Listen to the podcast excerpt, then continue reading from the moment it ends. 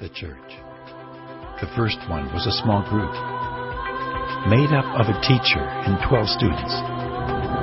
Those students reached their region. With Paul's help, they reached the known world. But what is the church? The dictionary says it is a building for public and especially Christian worship. There are a lot of beautiful church buildings all around the world, but many of them are empty, except for the tourists.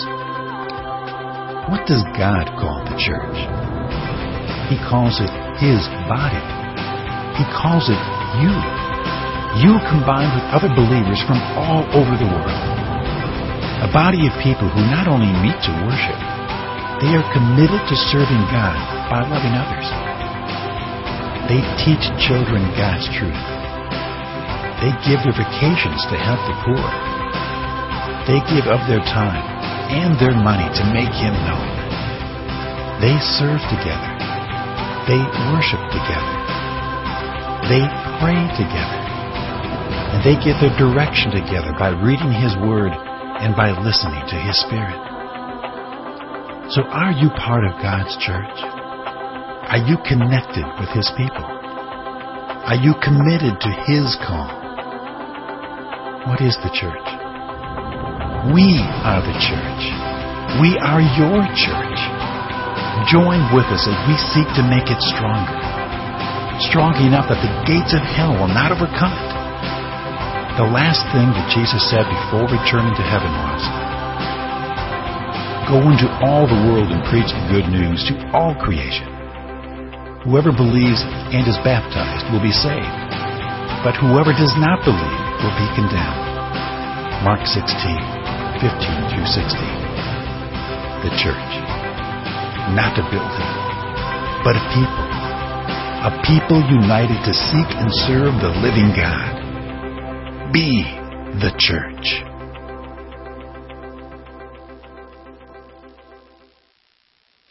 In chapter 5 of Ephesians, verse 15, see then that you walk circumspectly, that is, being aware of all that's around you, not as fools, but as wise, redeeming the time because the days are evil. Everybody's not honest. Everybody's not pure. Everybody doesn't have noble motives. Verse 17, therefore do not be unwise, but understand what the will of the Lord is, and do not be drunk with wine in which is dissipation, but be filled with the Spirit, speaking to one another in psalms and hymns and spiritual songs, singing and making melody in your heart to the Lord, giving thanks always for all things to God the Father in the name of our Lord Jesus Christ, submitting to one another in the fear of God. As the church, that is the people of God, the redeemed community, we are to submit to one another. There are some places that have abused that. You ever heard of a cult? That drank Kool Aid. That submission gone too far. Notice we submit to one another in the fear of God. That brings balance to it. That was submission without the fear of God. God doesn't want us committing suicide. So it's being very much aware of the will of God when we submit to one another. When you submit to one another, you consider one another, you respect one another, you are polite in the realm of business, there's a thing called bid submission. Let's say you want someone to do repair on your house and you call AAA Home Repair. How much will it cost to fix this house? And if it's a lot of work, he may make a list of things that he's going to do and how much it's going to cost and itemize it. He then gives you that bid. When you take that bid from AAA Home Repair, the bid has been submitted to you for your consideration. You're not being forced to use AAA. You may want to seek another bid and somebody else is going to submit a bill to you. So it is in submitting to one another. We're not cramming our wills down one another's throats, but we're honoring each other, respecting one another, and really being considerate of one another and doing what we can to help each other. You got the picture? Alright, that's the foundation for the next verse. Verse 22, wives, submit to your own husbands as to the Lord. Two things I want to point out there. The word submit, we talked about that. To join in the mission with, that's submission. To your own husbands, not somebody else's husband, your own husband, as to the Lord. Now, if your husband wants you to be his contract killer and join you in his serial murders, don't do that because you can't do that as to the Lord. That's just like submitting to one another in the fear of God, submitting to your own husband as to the Lord. That's twofold. Obviously, you don't submit to something the Lord wouldn't want you to, but when you submit, you're submitting as to the Lord. The Lord, the Lord wants unity in His home, and anything with two heads is a freak. The buck has to stop somewhere, so He's asking wives to let the husband lead. Now, obviously, you don't want to marry somebody goofy. So when you get married, consider this verse. Consider this verse. Well, I'll never submit to him. He makes good money. Well, don't do that. You're not going to have a biblical marriage. Amen? We're talking about biblical marriage here. It's not the topic of the sermon, but this is what we're talking about right now. In our culture, marriage is getting tampered with, and somebody's married the Eiffel Tower over in Oregon and changed her last name to Eiffel, and actually got a picture of her in a wedding gown. You can Google these things. Somebody married a horse. You can Google, Google it and find him with his horse. Somebody married his pillow. A couple ladies have married themselves, and of course, we know men are wanting to marry men and women are wanting to marry women. And they can change the laws if they want to. I mean, efforts are being done to do that. But that doesn't make that biblical. It may become a civil marriage, but it's not a biblical marriage. A biblical marriage involves a husband and a wife. Two husbands do not a marriage make. Two wives do not a marriage make.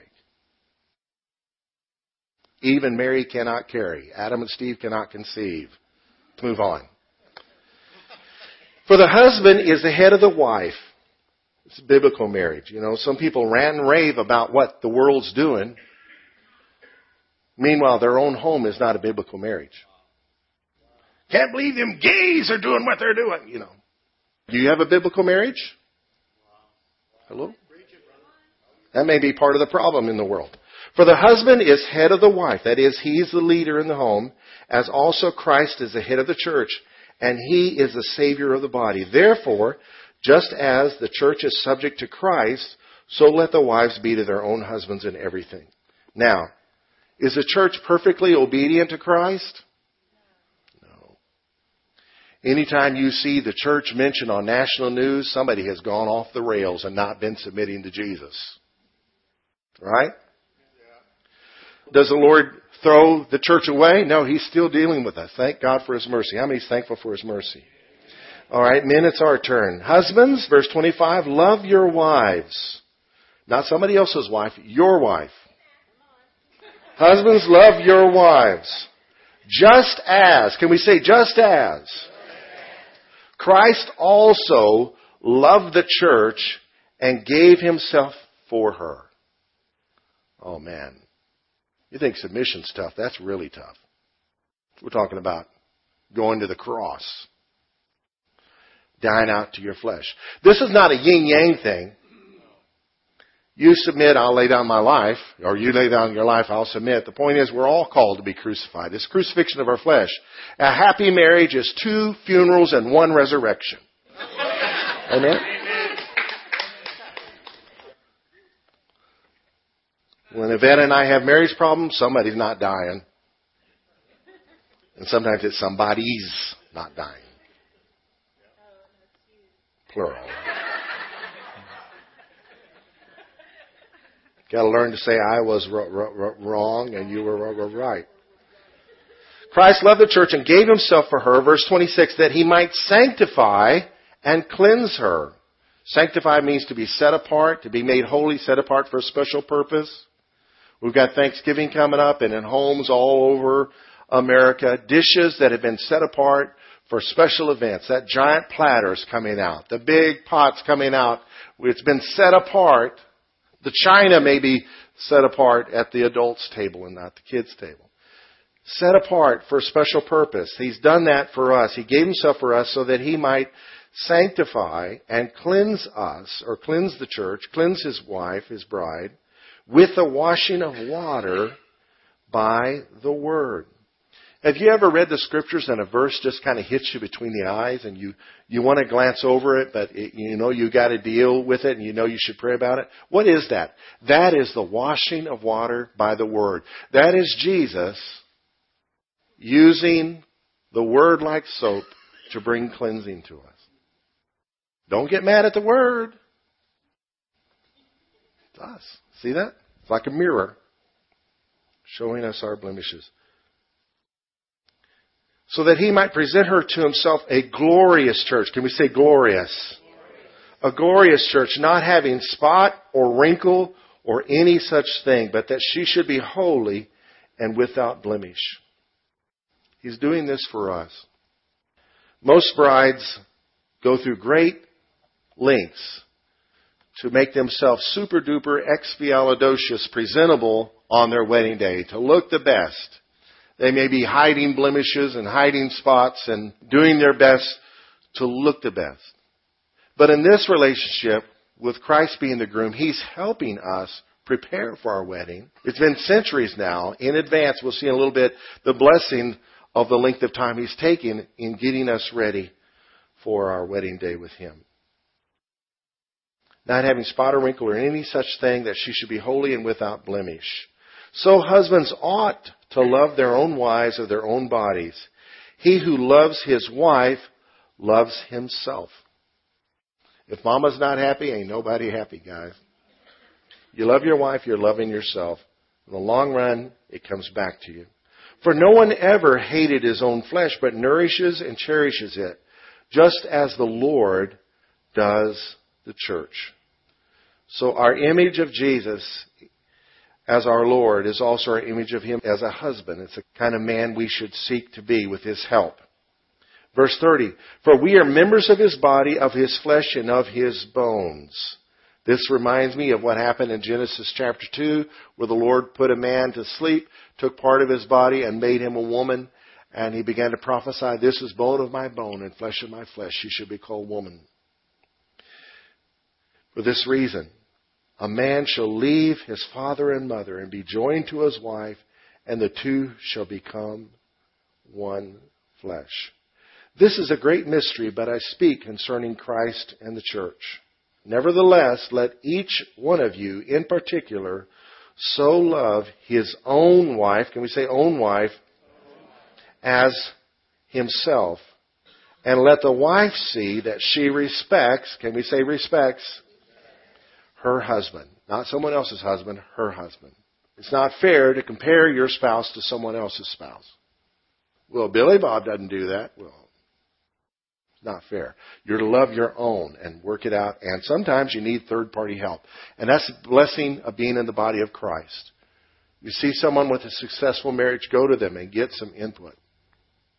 Takes both parties, though, to make it work. So by all means, let's humble ourselves and and work on our marriages being reflections of Christ in the church.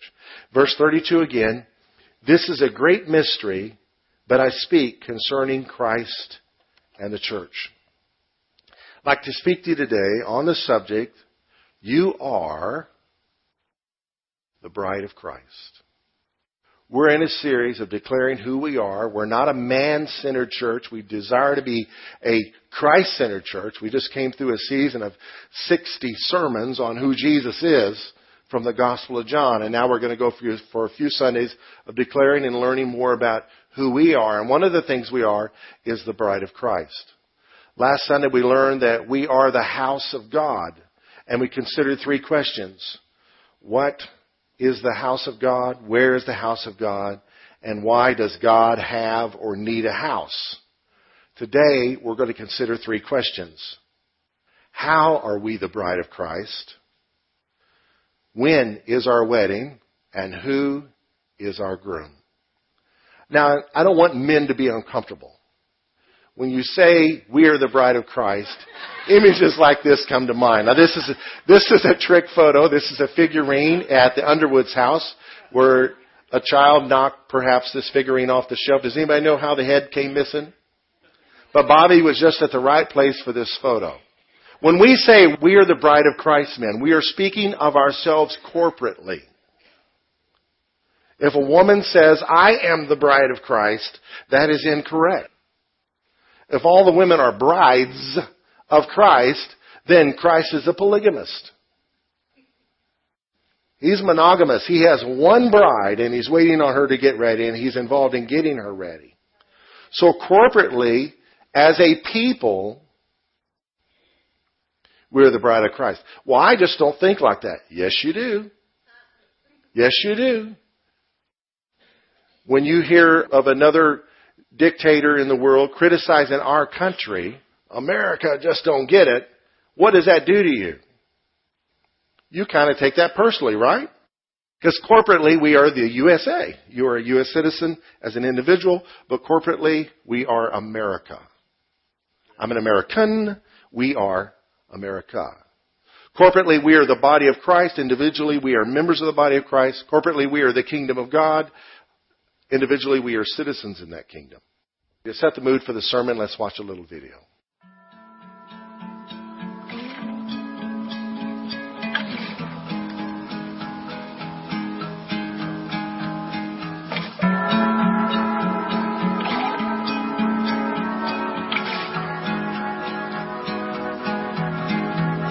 This is love.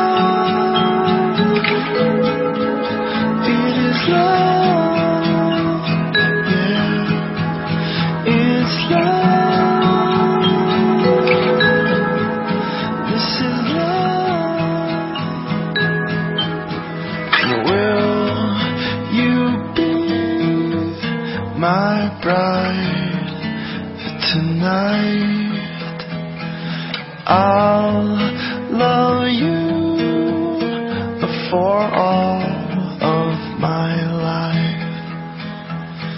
Will you be my bride tonight? I'll love you for all.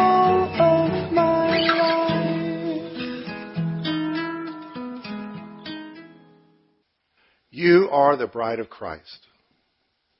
That's us. Plurality. Corporately. All believers are the bride of Christ. Not to belabor the point, but I, I just feel some men are resistant. You know, I'm not going to ever be the bride. Well, we are the bride. Corporately, we are. Not individually. You're not wearing a wedding dress. We are wearing a wedding dress.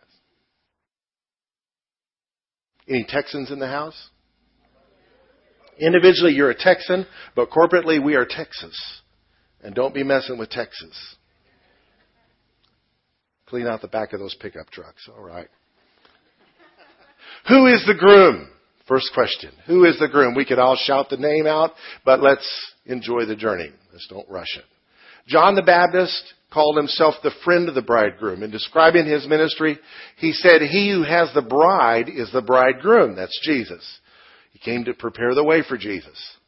But the friend of the bridegroom who stands and hears him rejoices greatly because of the bridegroom's voice. If you're at a wedding, the groomsmen are there, they're all dressed up, and they can't find the groom.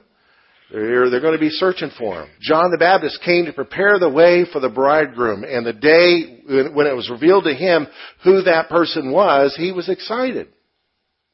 Therefore, this joy of mine is fulfilled. He must increase, but I must decrease. At most weddings in our culture, we have groomsmen, and one of those groomsmen is the best man. And you would do well as the groom to never ask an ex-boyfriend of the bride to be your best man. I know it's been done, but it's not good. They make movies about things like that. Because when she enters that door and takes everybody's breath away, you want your best man to be happy for you, not wrecking your wedding. And so John the Baptist recognized his position. He must increase, I must decrease. There's a part of the wedding where the best man tells the groom goodbye. He doesn't go with him on the honeymoon. It's time to decrease. So John the Baptist was the best man. Jesus said this about him. He said, of those born of woman, there's none greater than John the Baptist. Prior to John the Baptist, We had some great men. We had Adam, Moses, David, Joshua, Elijah, Elisha, some awesome men. But Jesus said John was the best one. Like groomsmen in a row, John was the best man. And then Jesus said, but he who is least in the kingdom of God is greater than he. Who's greater than the best man at the wedding in the groom's eyes? The bride. If not, we got a problem. Junior Barnes. John found him and said, Behold, there's the Lamb of God who takes away the sins of the world. He was helping prepare the way for the groom. Make his path straight.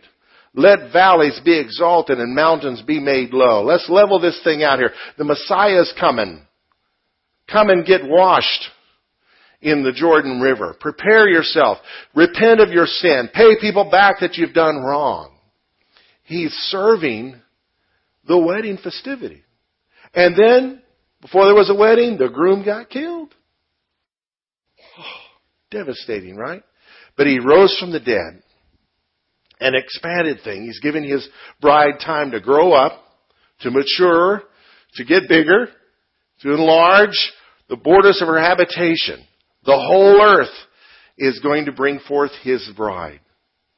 And then he ascended to prepare a place for us. And one day he's coming back for that grand wedding day. Do you love it?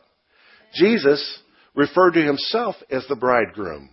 When confronted by Pharisees because his followers weren't very religious, they didn't see them pray very much or fast very much. They said, why did the disciples of John, that's John the Baptist, fast often and make prayers? And likewise, those of the Pharisees, but yours eat and drink. Sometimes they eat without even praying. What's going on? Jesus said to them, can you make the friends of the bridegroom fast while the bridegroom is with them? When you're getting ready for the wedding, it's not the time to be all spiritual. It's the time to party. It's a feast. But as it turned out, due to his death, and of course this was all in the plan of God, it was engagement festivities, which is also a joyous thing. Verse 35, but the days will come when the bridegroom will be taken away from them, then they will fast in those days. So as his followers, corporately, we are two things. We are members of the wedding party, but we are also the bride. See yourself from two vantage points. And Jesus is the bridegroom. This is also recorded in Matthew 9 and Mark 2 as well as Luke 5. Now Christ's first miracle, I think significant, was at a wedding. Mary came to him and says, Son, they've ran out of wine. What does that have to do with me, woman? My time is not yet. What was he thinking of? He came as a son of God, laid aside his divine rights and privileges, and lived as a man anointed by the Holy Spirit and only did those things the Father showed him to do and said those things the Father told him to say. He knew who he was. Maybe he was thinking of his own wedding. He'll never run out of wine at the wedding supper of the Lamb. So he responded, and told the servants to fill these six water pots with water, and they were 20 or 30 gallons each. So he provided between 120 and 180 gallons of some very fine wine. Good stuff. The best stuff at that wedding. So weddings are dear to his heart. Human history as we know it begins with a wedding. Christ's ministry begins with a wedding, and human history is going towards a wedding. That's what we're talking about here today. So we've talked about who is the groom. Now, how are we the bride? How in the world am I part of the bride of Christ? Doesn't he know my past? I'm not worthy to marry the Son of God. We have been given God's righteousness. This is an arranged marriage. The Father arranged it. Much to the chagrin of our father, the devil. Isaiah 61 which lists Christ's mission statement. The Spirit of the Lord is upon me. He's anointed me to preach the gospel to the poor, give sight to the blind, freedom to those that are in prison. It ends with this response. He has covered me with a robe of righteousness as a bridegroom decks himself with ornaments and as a bride adorns herself with jewels. Like brides and grooms get ready for a wedding, so the Lord has covered us with a robe of righteousness. It's not by my works, but by His works. He has clothed us with His righteousness. Like a bride getting ready, the Lord is getting us ready. Like the bridesmaids getting the bride's dress ready, the Lord is getting us ready our Father by enrobing us in His own righteousness. We have been made, according to the New Testament, the righteousness of God in Christ. He became sin so that we may be made righteous, His righteousness. I'm not worthy. He's making us worthy. That's how we're the bride. He made us worthy to be His bride. And He paid the bridal price this is a little bit foreign to our culture, but listen to this verse. Husbands, love your wives just as Christ also loved the church, Ephesians 5:25, and gave himself for her. In Liberia in the 1960s, the normal price of a bride was $40. That was a lot of money in their culture back then. You may be dismayed. It sounds like slavery but it's part of their culture. Don't diss it just because it's not American. It goes to the family, and they may have to take care of her should you die and leave her with kids, or should you run off and leave her. No one else may want to marry her because she's been taken. So this money is seed money that can be used to develop her own farming or whatever to take care of her. In Zimbabwe, it's called Lobola. And it's cows. You give cows for your wife to your in-laws. And so the worth of a bride is part of her self-esteem is based on what her husband paid for her. There's an African proverb that says, pay your lobola so your matrimonial bed will be happy. The wife's esteem in that culture is tied to what's paid for her. I read the story years ago of a guy named Johnny Lingo in the Pacific Islands that wanted a wife and he paid seven cows for her. And the village mocked him because you could get a good wife for three cows. And his wife was probably barely worth a cow But he paid seven cows for her. And when a foreigner came and heard this story, he said, Why did you pay seven cows for your wife? He says, I wanted my wife to be able to hold her head high. And if somebody ever asked her, What did your husband give for you? said, I didn't want her to say, Well, he gave a cow. And she became what he esteemed her to be. She became known as the most valuable wife in town.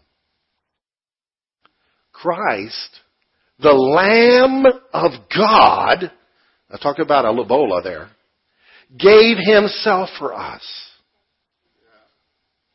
to purchase us. We understand that in terms of redemption, but in terms of wedding, Jewish culture, uh, Scott Stoddard told me after the first service, the groom would attempt to give large gifts, not to the bride, to the in-laws.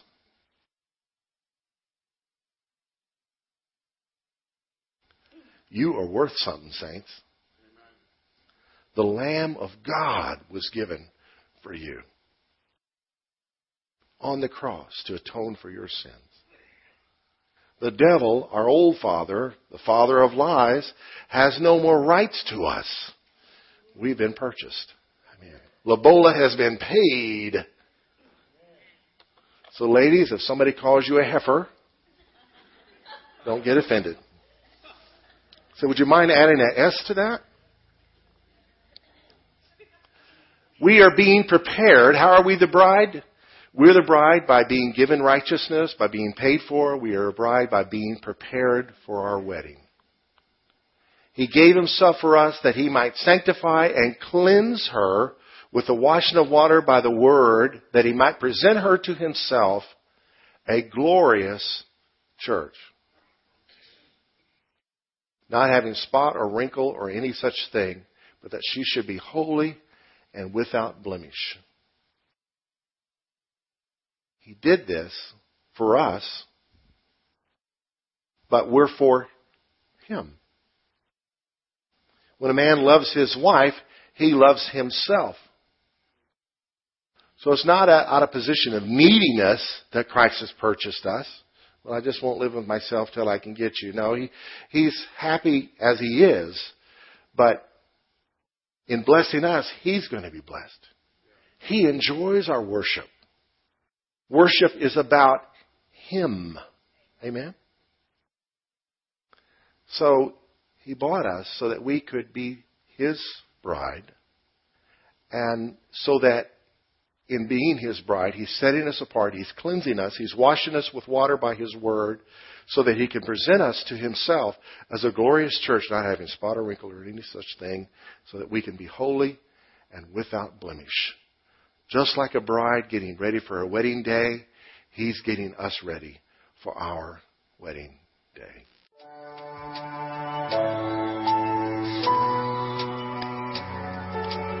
I love you not only for who you are, but for who I am when I'm with you. I love you for the part of me that you bring out. Before I knew you, you sought me out. You loved me despite my past mistakes and imperfections. You looked beyond what I was and saw who I could be. So with great care I have prepared myself. With great patience I have waited. To be one with you forever.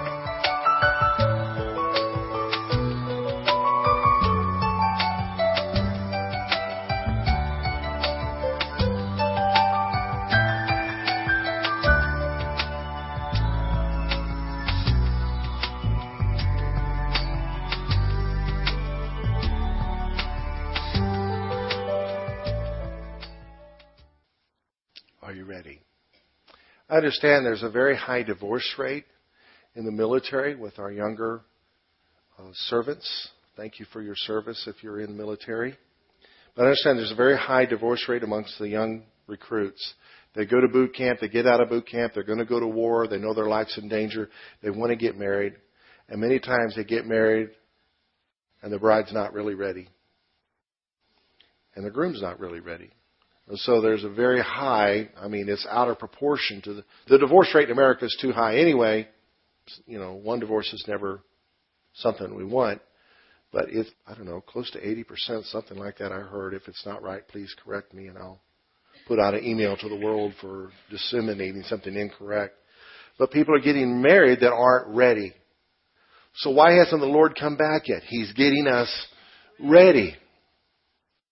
Don't live in fear of missing his return. Get ready. You got the time. Let's do it. Let's not waste the time. When is our wedding day? It is a day that our God looks forward to. Isaiah 62 5, as the bridegroom rejoices over the bride, so shall, is prophetically, so shall your God rejoice over you. A few weeks ago, Yvette and I were privileged to be able to go to Atlanta and to Ryan Duncan. Joe and Laura Duncan's youngest son got married. We, he's the happiest groom we ever saw. He rejoiced over his bride. I wish I had a picture of it so you could see a groom rejoicing over his bride. In February, our daughter will have been married three years. And not only did the groom rejoice over his bride, but she rejoiced over her groom. Here's a picture of that there is some serious rejoicing. A joyous day. God's going to do this over us, and He's looking forward to that day. When is our wedding day? None of us know the day or the hour. Everybody thus far that has attempted to make a prediction has been seriously embarrassed. Well, can't we know the season? Well, that's getting close to the day, right? You don't even know the season. Jesus said that, and it's not given to you to know times or seasons. So you don't know the season. None of us know the day or the hour. Matthew 25, 6. At midnight a cry was heard, Behold, the bridegroom is coming. Go out to meet him. This is a parable of the ten virgins, five wise, five foolish. The five foolish were not ready. They were in the wedding party, but they were not ready for the arrival of the bridegroom, and they missed out on going to the wedding. And then Christ compares this to our needing to be ready. He then says, Watch therefore, as you know neither the day nor the hour in which the Son of Man is coming. So when is our wedding day? We don't know. We don't know when. We don't know if it's 12 o'clock, 6 o'clock, or Saturday or Sunday. We don't know. Now is the time for us to be ready. Now's the time. Now's the time to get ready and be ready because it could be today. Someday my prince will come. It could be today. Here's a bride that wasn't ready.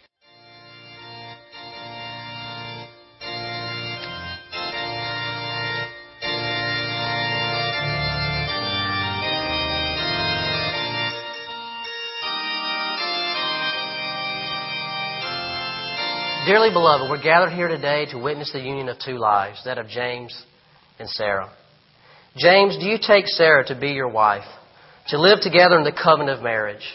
Do you promise to love her, comfort her, honor her, keep her in sickness and in health, and forsaking all others to be faithful to her as long as you both shall live? I do. And Sarah, do you now Please, take, I've written my own vows. by all means, James, I love you.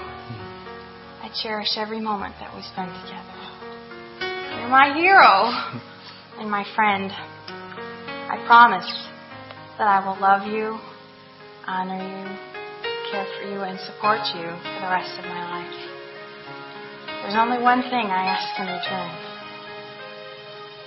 One day a year, only one day, I want to be single again. I want to be able to spend time with old boyfriends. Go guy hunting, clubbing, that sort of thing. Whatever comes up for the day. Well, what do you think? well, James, it sounds reasonable to me. Are you kidding?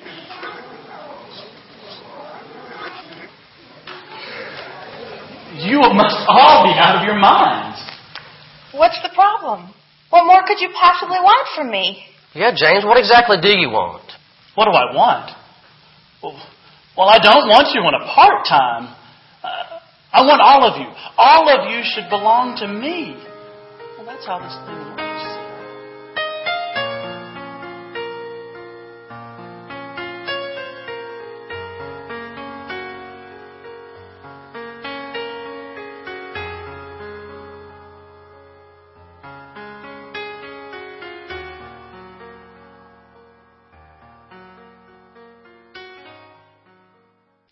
Kind of bride are we? Are we a deceptive bride that hides? That issue should have come up during conversations of courtship, right? Lord wants us 24 7. He doesn't want us just one day a week, one day a month, one day a quarter, annually. He wants us to Himself all the time. The question for us is are we ready for our wedding day? Today is the time to extend invitations to people that are not ready. That's what we're doing today. Letting people know that don't know about the bride of Christ that they're invited to a wedding to witness the glorious reunion of the bride and to be part of the bride and yet part of the wedding party. A glorious feast. Today is the time. The kingdom of heaven, Jesus said in Matthew 22, is like a certain king who arranged a marriage for his son and sent out his servants to call those who were invited to the wedding. Revelation 19:9 says, "Blessed are those who are called to the marriage supper of the Lamb." These are the true sayings of God. So we've been invited.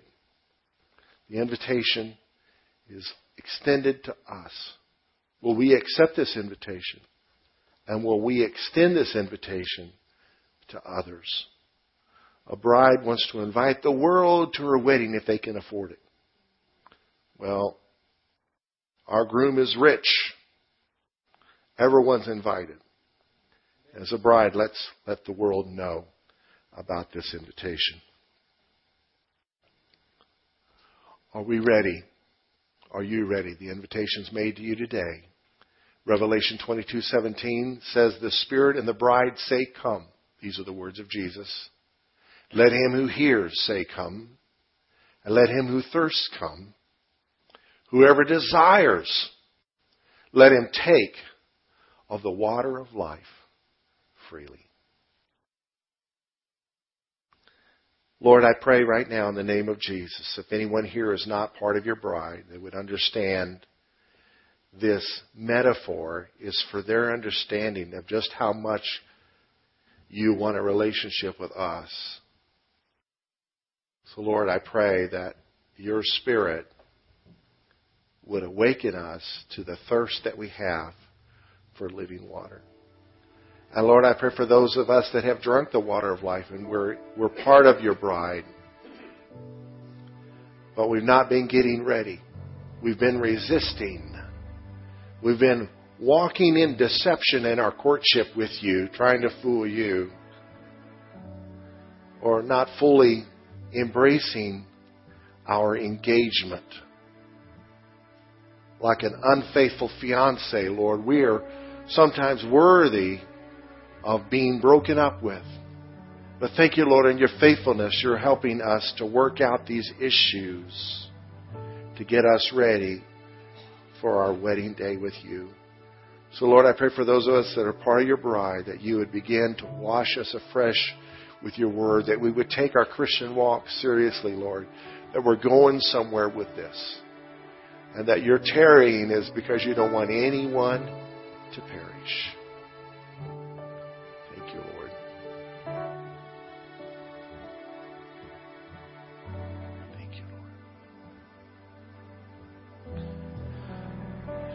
You are the bride of Christ.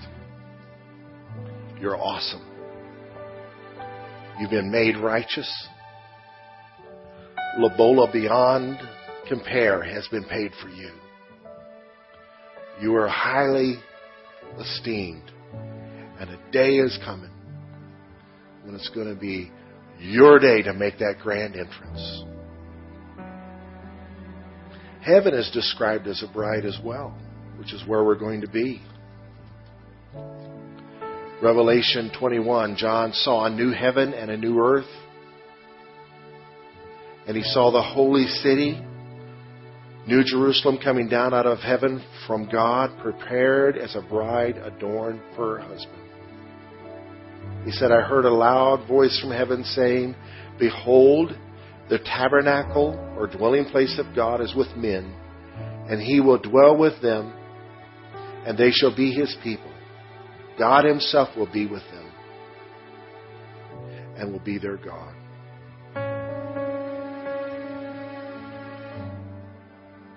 Verse 9 concludes with him being told, Come, I will show you the bride, the Lamb's wife. And he carried me away in the Spirit to a great and high mountain and showed me the great city, the holy Jerusalem, descending out of heaven from God, having the glory of God. Her light was like precious stone like a jasper stone, clear as crystal. That's you and I.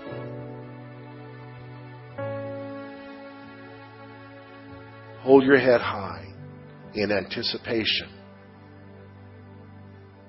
But bow your knee in humility for his dealings in preparing us to be ready for the wedding. Amen. Let's stand.